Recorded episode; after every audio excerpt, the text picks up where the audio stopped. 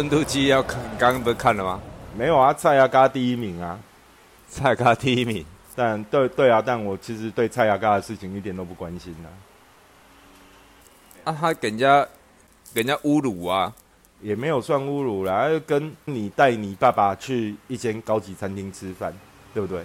然后爸爸就是天生他的从小到大的经验，他就是要吃丑霸啊，然后他就会觉得说啊，假这也不啥，好假这样假不密呀，就是吃不到东西呀，然后又那么贵，也没有特别好吃啊，啊会咸，对啊啊，不就是这种状态而已吗？只是因为他是网络的公众人物，所以他会被很多人嫌。然后比如说，OK，小孩子也是啊。带爸爸去吃好吃的东西，去我去吃我们觉得好吃的东西，他可能也是咸的要死，对不对？啊，他嫌完之后，就是我们心里面会嫌他，就干以后不要带他去吃了。啊，我们会嫌长辈啊，啊，其实就一样的道理而已啊。这种，对啊，所以我觉得蔡雅卡，就我没有很关心他这件事啊。这个热点跟这个新闻其实引不起我的兴趣。哎，我问你一下哦，你看哦，这个啊，口碑声量排名。宅经济电子支付完整排行，一卡通还是第一名呢？哈，全银是什么？全银是哪一家的？全银配啊，全银配是那个全家有在推全银配哦，就全家的是不是？他在推啦，他现在就是说你有全银配的话，他那个双麒麟有没有？啊，可以买一送一这样。所以它主要是全家出来推的商品。他们可能就是跟全家配合吧。还有接口支付第三名，接口支付很早就有了，我知道啊。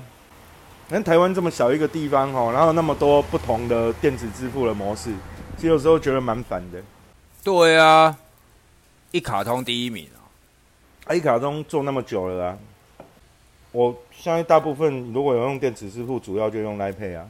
啊，这没有啊，那就没没入榜吧。可能是好小的吧，啊，一卡通一定是最多人用的，因为学生也可以用啊。是哦。学生很多人啊，学生那个一卡通的卡就那么多啊。你有时候家长不是就是直接帮小孩子存个几千块进去，然后可能下课肚子饿就去 seven 买个东西，就很方便啊。以前我在大陆的时候也是啊，就我要出去之前，我也是会帮小孩子的那个一卡通存钱啊。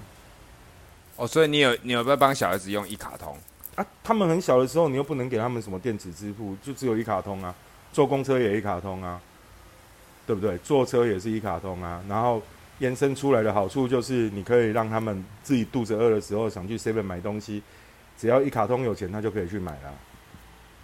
啊，你自己有在用一卡通吗？我现在有啊，现在我坐公车啊，但是因为现在一卡通都是跟跟银行绑定的啊，就是绑定那个。来配卡，那你在使用起来的话，你觉得方便程度？就是它不是绑手机的，它等于是有一张卡。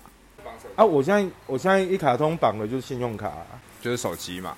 没有没有，就是信用卡，就是那一张信用卡基本上就有一卡通的功能了。哦，啊啊，所以比如说像我如果回台北坐车干嘛，我也都是拿拿那一张信用卡在刷。所以台湾还是比较多在使用卡片的。我不知道哎，可能大家现在都进化到手机了啦。只是我不知道为什么一卡通的部分，我在手机上面，我觉得可能是我自己没弄清楚它是怎么用吧。就是我比较落后啦，不然我看很多人坐高铁干嘛，什么都是手机在刷了，但我就没有办法做到这样啊。而且我最近要尽量的不用电子支付啊。为什么？因为用电子支付就很可怕啊。就很像以前在大陆的时候，有没有？然后他们开始推电子支付，然后推的很快，推的超级快的。但你就出现一个问题了，有一天你发现自己不知道为什么花钱花那么多，就是不知道自己花多少钱。这件事情后来觉得是有点可怕的。但后来你觉得有点可怕也没用了。在大陆的时候，到最后连菜贩，连你路边打个摩的啊，大家都是直接二维码拿出来扫一下多少钱，然后直接输入。啊，比如说那个买菜可能是。二十三点四块，以前他会直接帮你把四块抹掉，现在没有了啊。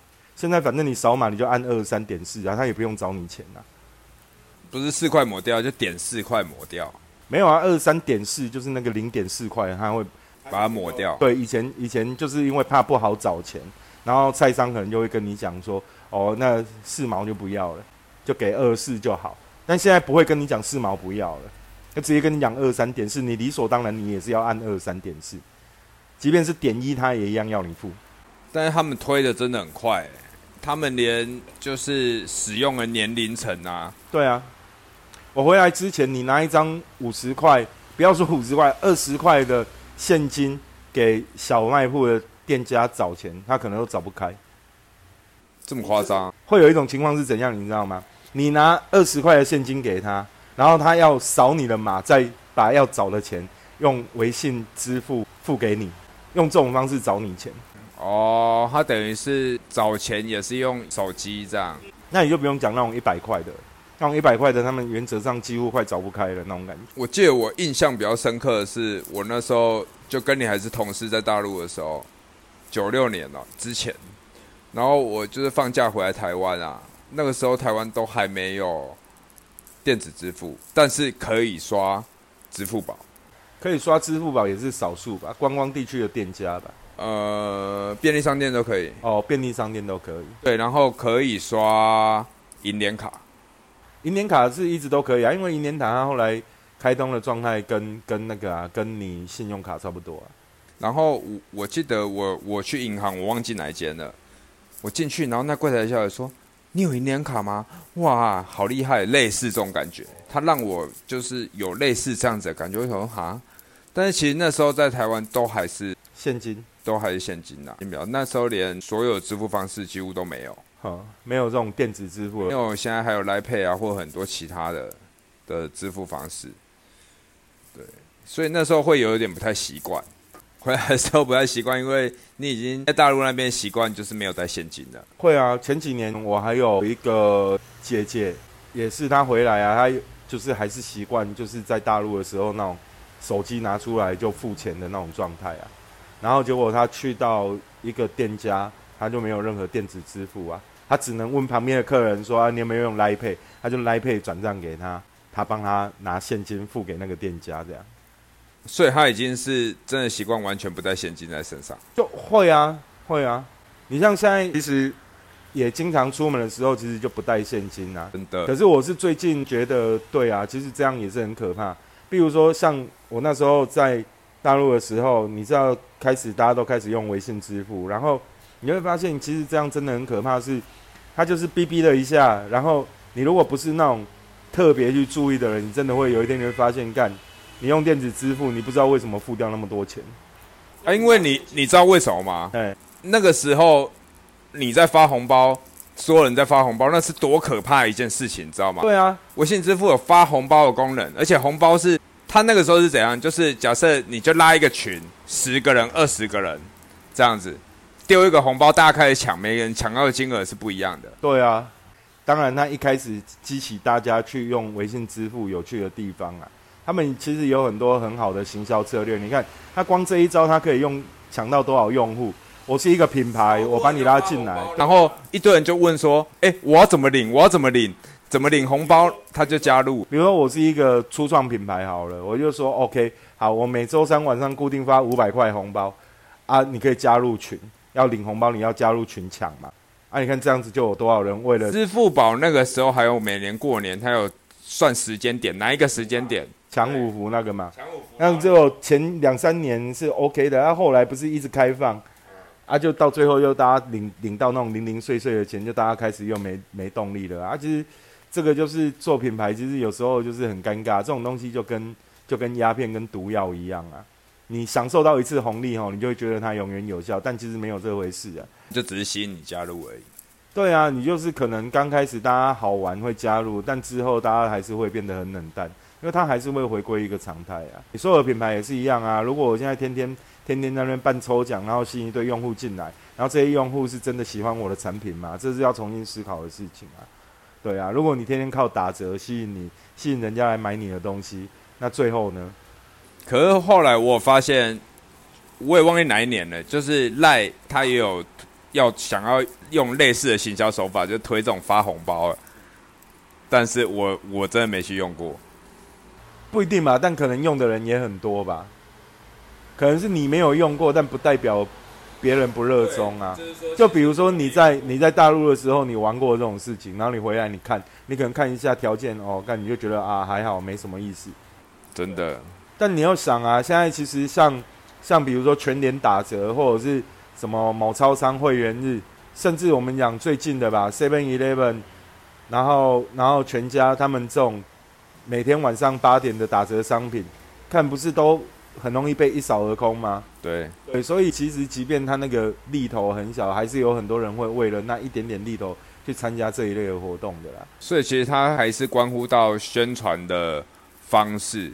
对啊，跟宣传的渠道，它其实会影响很大。还有政策啦，因为其实，在大陆我那时候，它就是只有支付宝跟微信。对啊，它只有支付宝跟微信，它没有其他，它只有两个支付系统嘛。当然也有人要尝试第三个了，但我觉得没有那么容易，因为用户都已经习惯了。所以台湾这样弄那么多，本身就市场本身就已经被瓜分了。再就是大家真的有选择障碍，不晓得到底要用哪一个。你去 Seven，他要你用这一款；你去全家要你用另外一款；你去其他地方又要你用另外一款。像有的时候买饮料，他就跟你讲：“哎，这有接口支付哦。”对啊，你说我们在大陆那一段时间，不是你去啊？微信还是支付宝？微信还是支付宝？永远都是微信还是支付宝？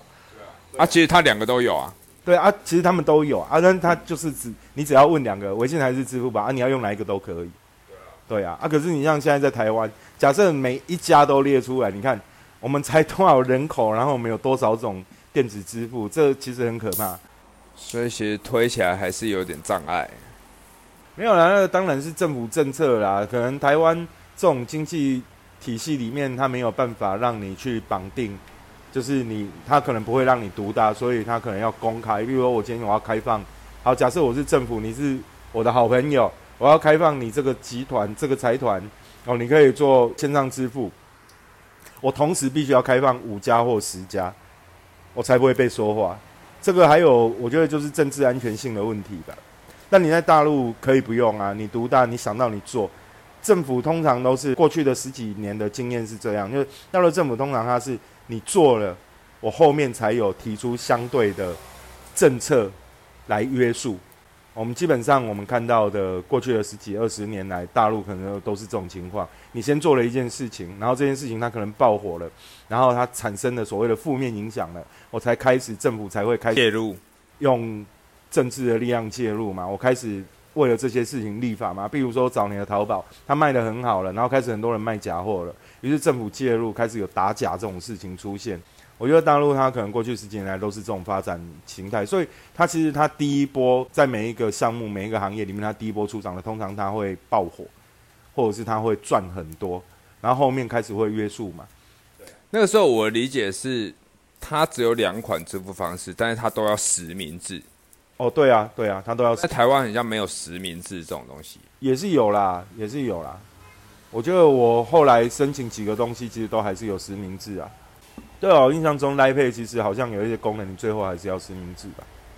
因为我记得那时候实名制很像，就有听到有反对的声音，有人不想要实名制啊。可是那也没办法啊，因为你绑定银行卡这件事情啊。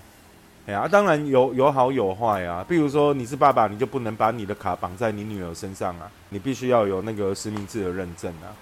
这有好有坏啊。对于大的整个管理面来说，这种东西做的越严谨，一定是越好的嘛。纯粹又回到站在个人隐私的角度来看，这种方式当然是不好的呀。我我有你的微信号，我就知道你的所有的资料。而我只要拉到一个你的资料，我其实用你的名字要去办贷款什么，可能都是 OK 的。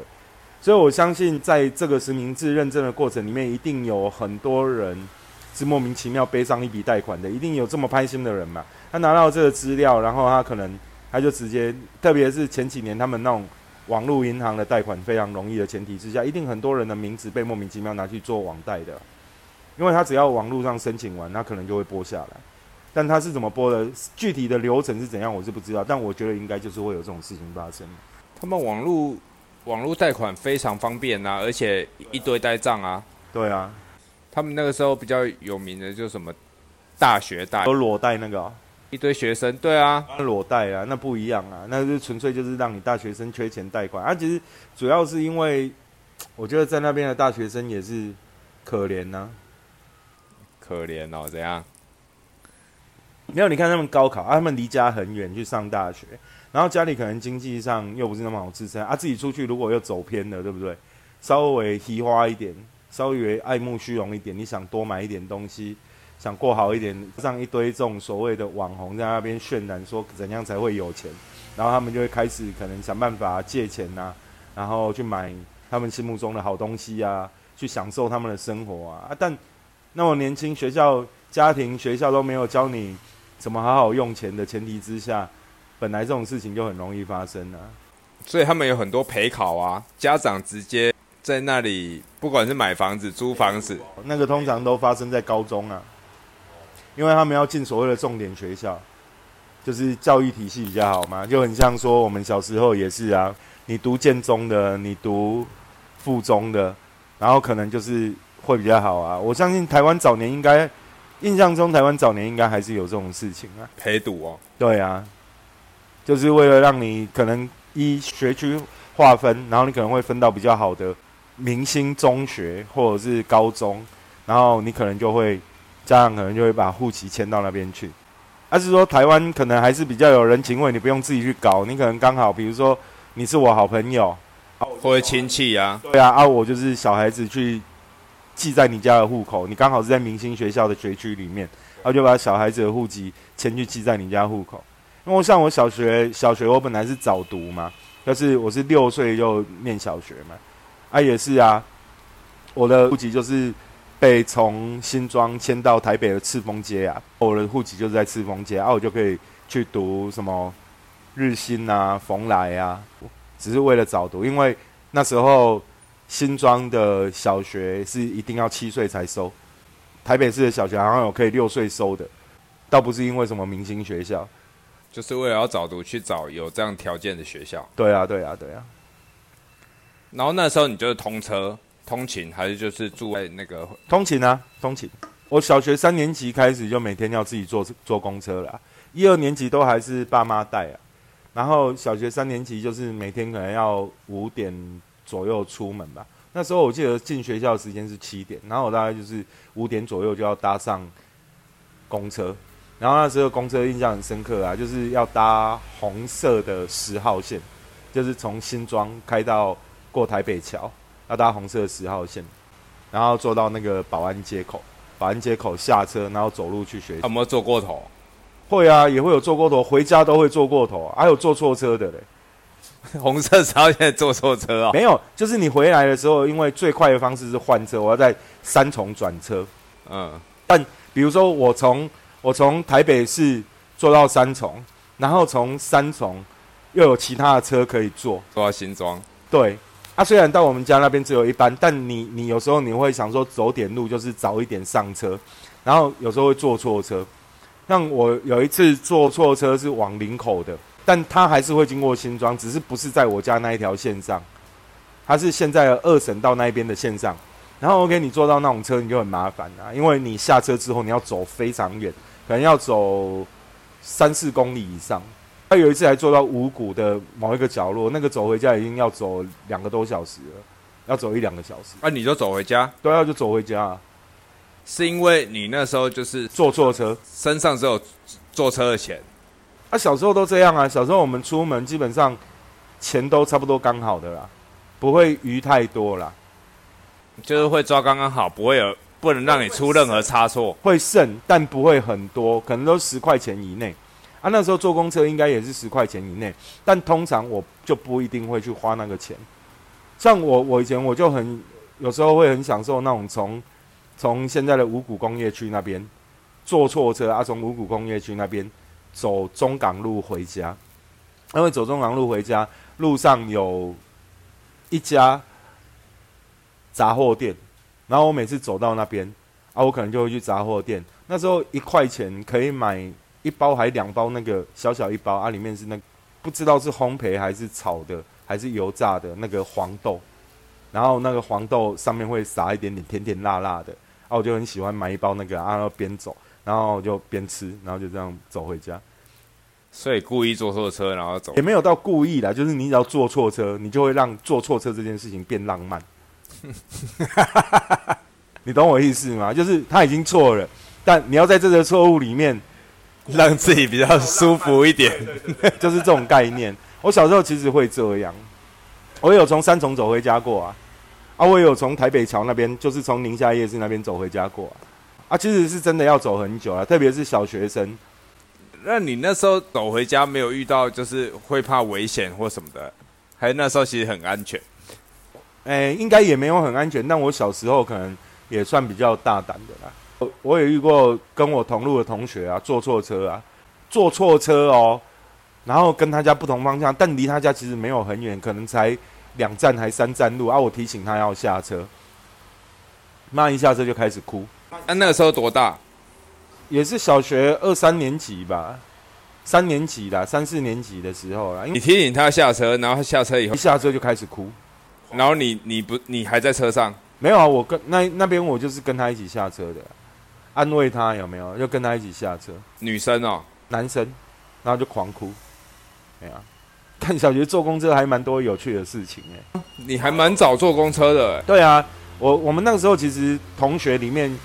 每天都有人陪我坐公车就对了，就是从台北到三重这一段，每天都有人陪我坐公车。是你主动认识他还是？没有没有没有，就就其实大家都在公车站等啊，哦，就会知道大概谁。因为我们以前是在双联双诶，现在那个双联市场这边会等公车，等三十九号公车啊，所有往三三重的学生都会在那边等三十九号公车，应该是红三九啦。我如果没记错，所以你会大概知道，就是说他应该跟你同路或什么时候要下车，但是他坐过头了。对啊，对啊，这还蛮有趣的。他可能找我很多站，比如说像我坐红三九，对不对？我要坐到以前三重的金国戏院，呃，对，金国，我要坐到以前金国戏院那一站下车。哎，啊，就会遇到那个在下台北桥那一站就要下车的人。就坐过头，然后就坐到金国那边。啊其实大家这样看，都即便都没说过话，你看久了你也知道他在哪里下车啊。是，就是我们这种三四年级的啊。对啊，真的，我那时候三四年级，我们都还是走路上学，因为会有会有那个路队啊。啊，你们就在学校旁边呐，我们也是有路队啊。啊，我们的路队就是带到公车站去的。我记得小学最有趣的就是路队，然后排好队，然后等那个校门口，那校门口关着，等他打开。打开一起走，这样对啊，然后走路回家，你就会想要脱队啊，到处晃啊，到处看啊，爱玩的就是一定是这样啊啊！我像我们到五六年级，其实我们都已经开始五六年级都已经开始看漫画了啊，然后加上我们班有两个同学比较好，然后我有另外一个选择坐车的地方是在是在那个迪化街那边，以前那边有一个百货公司。叫大千百货，然后在大千百货的门口坐十号的绿色的十号公车，我就可以一站坐到家。然后有两个同学，他们家刚好住那一个路线，就是有一个是有一个他家是在那个什么水源路嘛，那一条是水源路还是天什么路？我忘记，我不太记得了。然后他们家是在那边开化学行的啊。然后另外一个家里是做生意，但也住那一块。对，啊，我们就会三个一起走。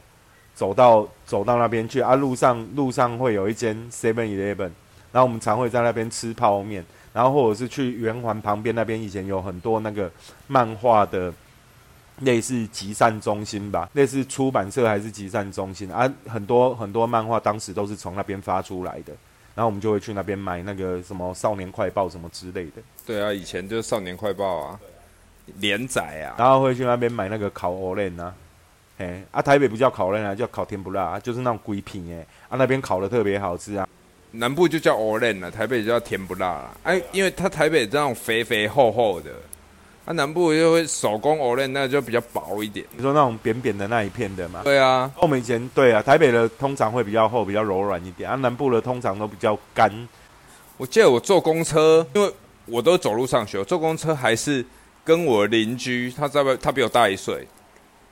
我们那时候从中和坐公车，直接坐过那个，坐到那个邮政总局。哦，就坐到那个邮政总局，然后去那个时候就有那个集邮的习惯嘛，就邻居有，啊，我们就是去你也要有就对了，不是就凑热闹，不是就是去凑热闹，然后我我们就想说啊，就去邮政总局看看，因为那时候有盖邮戳嘛，因为直接在邮政总局那边。哦，我们那时候第一次坐公车，我就很兴奋，我就哇靠，我坐上车，我不知道去哪。但我觉得我们家小孩子比较幸福吧，家里虽然不是好好过的人家，但我妈，我们很小的时候，那时候我甚至也许我都还幼稚园而已，就我妈会带着。三个小孩子，然后从新庄坐公车坐到重庆南路，然后我们会去那边的书店看书。之后，慢慢的他就放给小孩子自己坐车去，就是比如说我姐啊，就带两个弟弟，然后就坐车坐到重庆南路去看书啊。时间到了自己回家这样。哦，他可能就带你们去过几次，然后你们就自己晓得。我还记得，就是我我小时候的有上半天课的时候，我很喜欢比较早出门。就是比如说，以前以前我们的小学是有半天课，是有分上上午半天跟下午半天的。啊，我如果是那种下午半天的，我就会提早做啊，因为台北桥下面那边有一间新学友书局，啊，我都会只坐到那里，然后我就去新学友看书，啊，一直看到可能十二点要进学校的时候才进去这样。所以那个时候就已经会规划那个没有没有，那不是规划，是那个时候是喜欢看书而已。你要去的地方，你要去学校，你刚好就会有路过一个这样的地方，然后那里也有你可以坐的车，也有你可以下车的地方，这样子而已。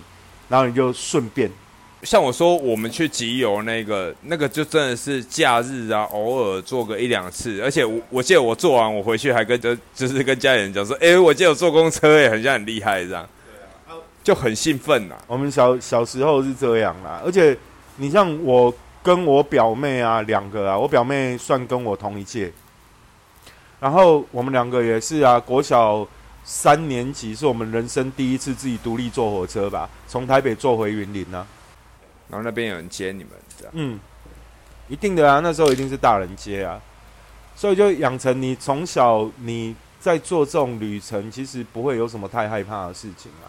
他反正不会就问呐，因为其实这种东西还是第一次都还是会觉得有点害怕，而且第一第一次看家长放不放心呢，对啊，但你不让他尝试，他永远就像你刚讲，你你你上一集讲的，然后你爬到沙发上去跳下来，这种事情多干几次就不怕了。对，以前还有一个还有一个小孩子很可爱，说要去说要去长沙跟我学，结果呢？靠腰盖，他竟然到了机场才去买机票，然后还是坐那种转机，然后到北京又转转回长沙。所以他买，他等于是买更远。没有啊，他去机场买啊，啊，机场可能跟他讲说，你如果现在要去长沙，你就是要坐到北京，然后从北京转回来，然后机票也买贵了，然后时程行程也加长很多。我在想说，看你那行程，你马上可以可能可以坐到欧洲去了吧？所以真的是也是很大胆的哈。对啊，跟你一样啊，爱流浪，爱流浪的人基本上都还是有一点大胆，有那种冒险精神，这样。不要说冒险啊，就是有一点心惊肝一条啊，说去就去这样。真的啊，很多东西就是你就是做了，你才会知道啊。去好多地方都是这样啊，都都不是预期当中的事情。然后我们在。在中国的时候，有很多地方我也是不是在预期之内去的啊，什么青岛啊，那也不是在预期之内去的，没有计划，只是一个朋友打电话来说你来青岛玩两天，我招待你，靠我别干，你还遇到传销，去呢，他们想尽办法要不要把我留在那边。第一天、第二天，我想说，哦，对啊，有不是他打电话给你，然后你去才知道他是传销。他说没有，他跟我要我去的原因是这样，还有去是说他跟我讲说，因为因为他。他的师傅是我的学生嘛，然后他们他们就打电话来，然后直接叫施工嘛。他说施工，哎，我这边因为有人要投资我，我要开一个店，你可不可以来帮我看一看，然后帮我规划规划？然后那段时间我也没什么事，我就说好，因为因为其实台湾的传销跟大陆的传销是非常跟他们在讲的传销不一样啊，大陆那个就是诈骗集团呢，哎，其实跟台湾差不多啦。只是只是大陆他们法规上他们是有严格分区的啦，传销是指没有商品，然后只用话术或者是什么去卖你，去去收你的钱，这个叫传销啊。如果是类似像安利这一种，他们是有商品的，这种叫直销。哦，我们台湾有商品的也是叫传销，对我们来说都是传销，因为我们从小被教育长大的，就是很早，像我也是小时候就看我妈在做安利了，所以就是我们都知道那个东西就是叫传销啊，跟有没有商品对我们来说其实不是一个不是一个概念。为什么听？因为我听就是我同事嘛，就是那时候我我的下属，他们在讲传销，他们就是形容的非常可怕。没有啊，一定可怕的啊，就是像我那一次的经验就是这样啊，他把我骗去青岛，对不对？他他是说 OK。你啊，你就当做来散散心，那顺便帮我看一看嘛。啊，当然我觉得 OK 啊，去他也不要你花钱呐，机票他也帮你买好，住宿他也帮你处理好啊。然后比如说我是男生，我身边处的他有两三个人，我身边处的都是漂亮女生呢。什么意思？没有，就是就是会会同样在那个空间出现的人，就我去的两三天啊，陪我的都是漂亮女生，在跟你推销的吗？没有，他也没有推销。他们就带你到处玩吃，然后跟你介绍啊这个城市怎样好，然后呢，接下来就有一天他就会开始找很多人来，所谓的很多人就轮番轮番上阵了，就是车轮战。这几天我相处的这一个女生，她就会开始跟我讲说啊，对啊，比如说好，然后你你又有另外一个人，你旁边有一个人哦，比如说小八好了，然后这一天跟我相处的这个女生，跟你一起来接待我的这个女生，她就有一天下午。他可能就会开始跟我讲说啊啊，小八现在在做一个事业啊，怎样啊？然后，然后这个事业你了解一下是什么什么什么啊？啊，你帮他看看这个合不合适啊，什么之类的。然后他就会。他就会那个漂亮女生就这样跟我讲，然后发现讲不动我呢，他们两个又会约说啊，那我帮你约一个他更了解什么什么制度啊或者什么的，他就叫另外一个人来。他讲的内容就是要你付钱还是怎么样？对，没有就讲制度啊，他们会一直跟你讲制度，一直跟你洗脑啊啊，这种东西发展到最后，其实他们为什么会讲传销很可怕，是因为他们就会把你封锁在那一个房间里面，然后会轮番一直有人来，或者是集体就一直跟你洗脑。你懂我意思吗？就是你要投资啊，你要回去找谁啊？然后甚至最后可能是胁迫，可能说好啊，不然你要走可以啊，你再找两个人来啊，你找两个人来，我就放你走，诸如此类的。所以他们的传销后来变得很可怕，大概是这样。那时候遇到的也是这个情况。对，然后我怎么走？因为第一个身份上的关系，他是我的学生的学生嘛。简单讲，他开口就闭口就叫我施工嘛。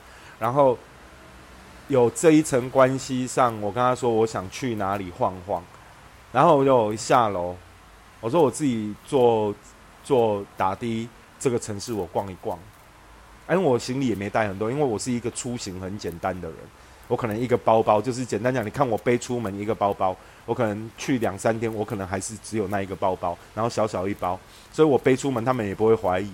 所以你说你要去晃晃，他就他也要让你去。啊，当然他不想把我绑死，他会事先对我释怀的都是好意嘛，对啊。然后我就一上计程车，我就跟他说把我载到青岛，那时候我本来是到青岛，然后他们把我带到青岛附近的另外一个二线城，然后我就从那个二线城打了一辆计程车，我就直接坐到青岛，好，坐到直直接坐到青岛市，然后我就跟他讲说，我遇到传销了，你把我载到青岛市，然后带我到青岛市区。然后我就直接在车上，我就发讯息给那个学生的学生说：“我知道你们在做传销，然后叭叭叭叭，大概跟他讲了一下。我说你自己摄影的才华很好啊，然后你也没有必要用这么不踏实的方式赚钱这样。”哎，然后后来那天晚上，他有自己一个人又跑到青岛市找我啦。哎，所以你那时候就是到青岛市，你就你就。待在那里啊？对啊，对啊，我不可能再过去啊！神经病，我过去，你接下来轮番会有多少人来？我不知道啊。对啊，所以等于是说，那一个人也是卖你面子，他就带你走。你说哪一个人？你说我那个学生的学生，他也没有卖我面子，他只是允许我自己做，因为他知道我，他们以前都听过我的故事，也知道我去一个新的城市我会怎样。因为我就是那种去一个新的城市，我会自己搭公车或者是坐计程车，逛那个城市一大圈的人，对啊，所以他就有让我出去逛，然后他也觉得我出去逛应该会回去，可是我路上我就跟他讲，你已经被我看破了，我是不会回去的。我说我今天晚上会在青青岛市，好，那你要吗？我们可以考虑在青岛市约个饭，哎，我说传销的事情我就不讲了，哎，但我们可以在青岛市约个饭，哎，还是那种同门同门的关系，然后一起吃吃饭，然后一起喝喝酒，哎，聊。所以他就是一个人过去找你，对啊，对啊，后来他就一个人过去找我，就是聊点别的这样子。没有，他还是跟我聊传销。我说你不要再跟我讲这个了。哎呀，我说我们都到这年纪了哈，还是看得懂这些把戏。对啊，我不会就是不会，而且你知道我是为什么来的？对啊，你跟我讲你有店要开，要我来帮你评估，那我当然我会来呀。对啊，那如果你要因为我的善意，对不对？你要你要这样 欺负我的善意，这你也不对吧？所以他就知难而退，也没有到知难而退啦，但他也不好意思再提了啦。你有遇过这种事哦？好，那我要问你一个问题：你为什么要录 podcast？为什么要录 podcast 哦？为了要开一个 Orenda，要开什么样的 Orenda？开一个豆浆锅底的 Olenda 吧。对啊，豆浆锅底的 Olenda。对啊，就是你不觉得其实煮 Olenda 很像煮火锅吗？煮火锅对啊，那为什么不是牛奶锅底，要用豆浆锅底？豆浆比较便宜啊，牛奶比较贵啊，想道理。对啊，想什么？豆浆锅底也有特色，对不对？对不对？大家都是用柴鱼锅底，对不对？你看现在普遍柴鱼大骨的的的那个 Olenda，对啊，那我就可以卖一个豆浆锅底的 Olenda，对啊，然后烤烤的 Olenda 部分。就要做一点点不一样的变化，就是大家都是刷酱在烤啊，哎呀，我们就改回来盐烧最纯粹的烤法，盐烧 o r a n 最多就帮你撒一点七味粉，沾一点芝麻，这样是不是就很简单了？而且重点是哦，重点是如果你点烤 a n 跟豆浆豆浆 a n 的套餐。我还送你一杯威士忌，烤鹅链跟豆浆鹅链的套餐。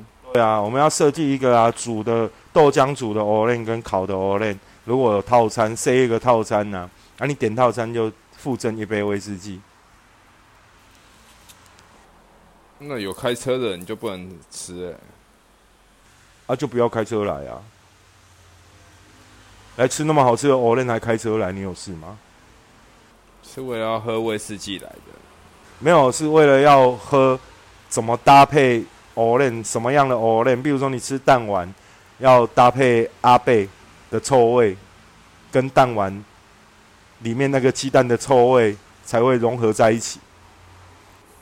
所以现在，所以现在已经在介绍酒，对不对？就是要为了搭配，没有人知道阿贝是什么啊？没有人知道阿贝是什么？去橡木桶问一下，橡木桶。那个是有泥煤味的威士忌。阿贝有分啊，其实它有分，它有分有年份的，然后还有分，它它它有一有一只漩涡是混合的。不会啦，如果是欧伦达要卖，我已经想好了啦。你就是只卖阿贝的八年就好了。就是阿贝八年。对对对对，就是每一款酒我们只挑一个经典就好了。对啊，所以阿贝的八年是经典。我觉得是经典呐，对啊，啊，如果要更臭，就挑老凤菊啊，就泥煤味很重，那个臭药丸的味道，完全吃不喝不下去的那一种啊。你知道那个那个那个像阿贝那种东西，它就是你必须要喝三杯以上，你才会慢慢的能喝出它的味道。加一点没有泥煤味的啊，就普遍一点的啊，对不对？把辣一点的苏格登啊。或者是格兰菲迪十二年呐，所以那对你来说是拔辣酒。没有没有，它也是它也是好酒，它也是好酒，只是说它比较普遍。哎，对啊。阿贝真的有的人有的人接受不了，有的人不喜欢那个味道。没事啦，不然我们初期哈卖卖豆浆 o l e n 的时候，我们大概就准备两支酒啊，一支是口味重的，就普遍一点的口味重，阿贝 ten 就好了，阿贝的十年，然后另外一支就挑那个。利口酒啊，挑巴卡迪了八年呐，哎呀，就甜甜的，大家都可以喝。然后女生喝，通常还会觉得里面有一种巧淡淡的巧克力香，这样。哎，然后那种比如说那种什么宝茂十五年呐，或者是或者是那个什么，或者是那种拉嘎布林中酒啊，就是老板在喝的，老板酒对不对？也就老板在喝的，哎，哎啊，一样老规矩嘛，吃 o l e n 只要吃两千块以上，就送你一杯老板酒，这样可以吗？这样这样会不会比较好一点？可以，可以哈，可以。对啊，总比什么 Me Too 就 Me Too o l e n a 好一点呐、